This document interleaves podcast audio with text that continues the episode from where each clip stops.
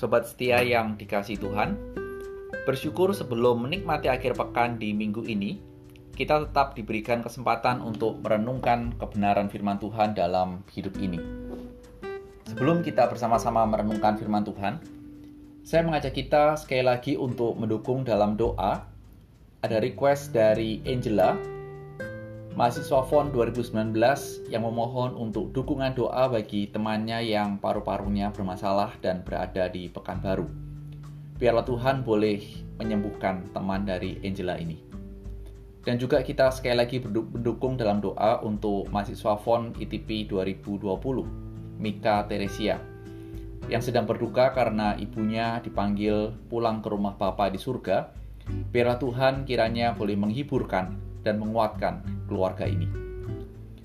Tema kita di hari ini dalam perenungan ini adalah Sakius, teologi melihat atau teologi of seeing. Dari Lukas 19 ayat 1 sampai 10 yang akan dibacakan oleh Nurse Made yang saat ini berada di Siloam Cirebon. Terima kasih untuk support dan Tuhan pimpin pekerjaan dan kehidupanmu. Kita pada hari ini diambil dari Lukas 19 ayat 1 sampai 10 dengan judul perikop Sakeus. Yesus masuk ke kota Yeriko dan berjalan terus melintasi kota itu. Di situ ada seorang bernama Sakeus, kepala pemungut cukai, dan ia seorang yang kaya. Ia berusaha untuk melihat orang apakah Yesus itu, tetapi ia tidak berhasil karena orang banyak, sebab badannya pendek. Maka berlarilah ia mendahului orang banyak lalu memanjat pohon ara untuk melihat Yesus yang akan lewat di situ. Ketika Yesus sampai ke tempat itu, ia melihat ke atas dan berkata, Sakeus segeralah turun, sebab hari ini aku harus menumpang di rumahmu. Lalu Sakeus segera turun dan menerima Yesus dengan sukacita. Tetapi semua orang yang melihat hal itu bersungut-sungut katanya, ia menumpang di rumah orang berdosa.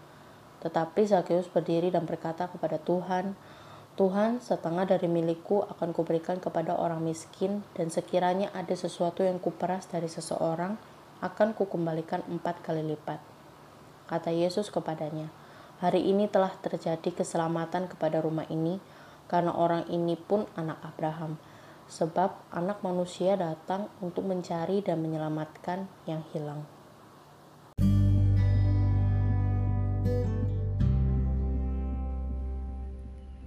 Mari kita bersatu dalam doa. Tuhan Yesus, biarlah roh kudusmu menolong kami untuk memahami firman Tuhan hari ini. Demi Kristus, amin.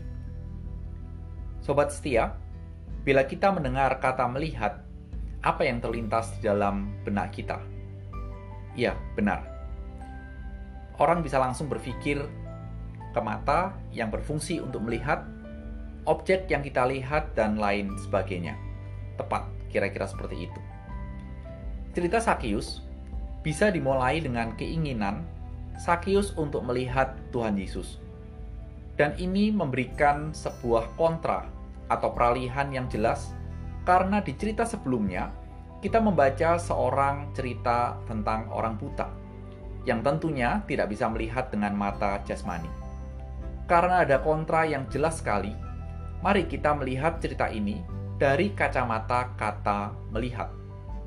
Mengapa saya menggunakan kacamata melihat? Saya ingin mengajak kita berkelana singkat dan secara sederhana untuk memahami teologi melihat. Coba perhatikan. Dalam kejadian pasal 1, dalam penciptaan muncul juga kata melihat.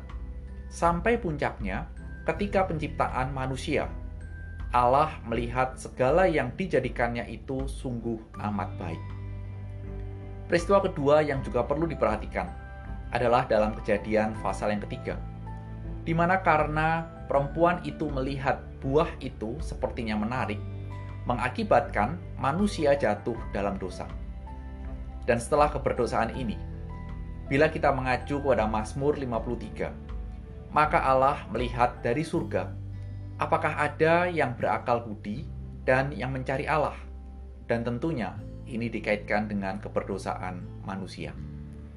Seakan-akan menggambarkan bahwa yang dicari oleh orang yang berdosa bukan Allah, tapi tidak lain adalah uang.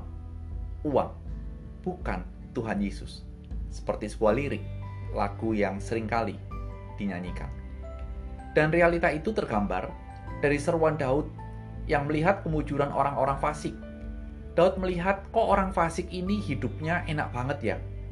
Dari kacamata dunia, hidup berlimpah dengan kemakmuran dan kenyamanan.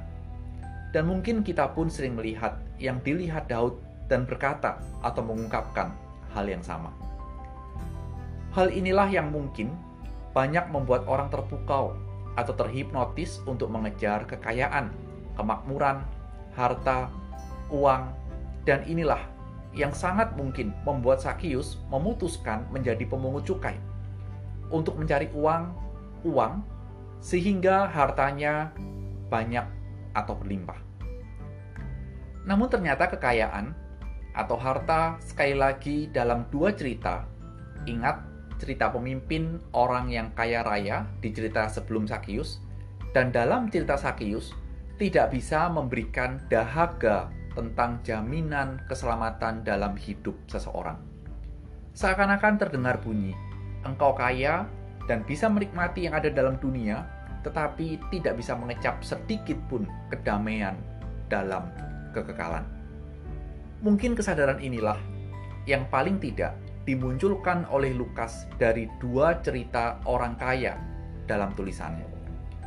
Sehingga Sakius dalam cerita ini berusaha untuk melihat Tuhan Yesus. Dia bertanya, seperti apa sih sosok Tuhan Yesus ini?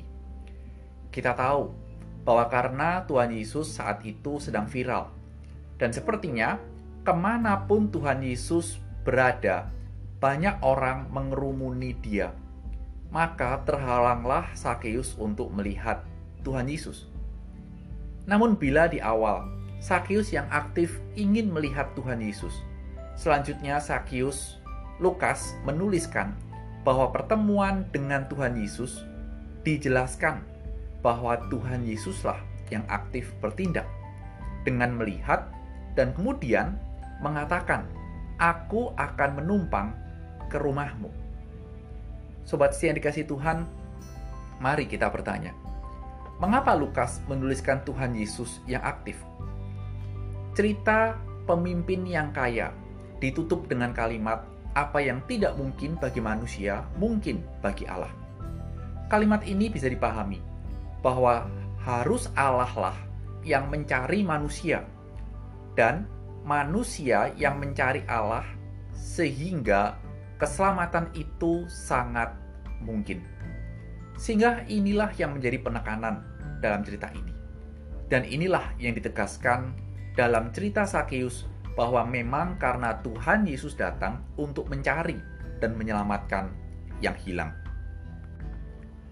Oleh karenanya, gambaran Tuhan Yesus yang aktif menguatkan bahwa keselamatan itu adalah anugerah dari Allah kepada manusia berdosa, bukan manusia berdosa yang mencari keselamatan itu.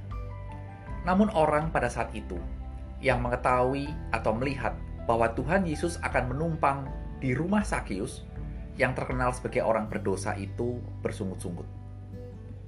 Hadirnya Tuhan Yesus di rumah Sakius membuat Sakius bertobat. Satu keluarganya menjadi bertobat. Dan pertobatan itu ditunjukkan melalui tindakan membagi-bagikan hartanya kepada orang miskin dan yang ditagih lebih dikembalikan. Hal ini sesuai dengan tradisi orang Farisi bahwa pertobatan itu perlu dibuktikan dengan sebuah tindakan yang nyata, bukan sekedar ucapan. Hal ini menjadi satu hal yang menarik untuk kita perhatikan bahwa kalau di cerita sebelumnya harta bagi pemimpin kaya itu terlihat sangat menarik dan memikat dan betul-betul mengunci hidupnya, buat Sakius Tuhan Yesus jauh lebih memikat dan menarik bagi hidupnya. Cara Sakius melihat harta, uang, kekayaan menjadi berubah setelah ditebus, diridim oleh Tuhan. Bukan lagi segalanya dalam hidupnya. Sobat setia, kita tidak tahu bagaimana kelanjutan kisah Sakyus ini. Tapi yang pasti, sebagian hartanya atau lebih dari 70%, 80% hartanya tidak ada. Dan tentunya kehidupan pasti berubah. Tetapi meskipun sekarang dia tidak terlihat lagi sebagai orang yang bergelimang harta, seharusnya orang bisa melihat bahwa hadirnya Tuhan Yesus dalam hidupnya betul-betul terlihat atau terasa.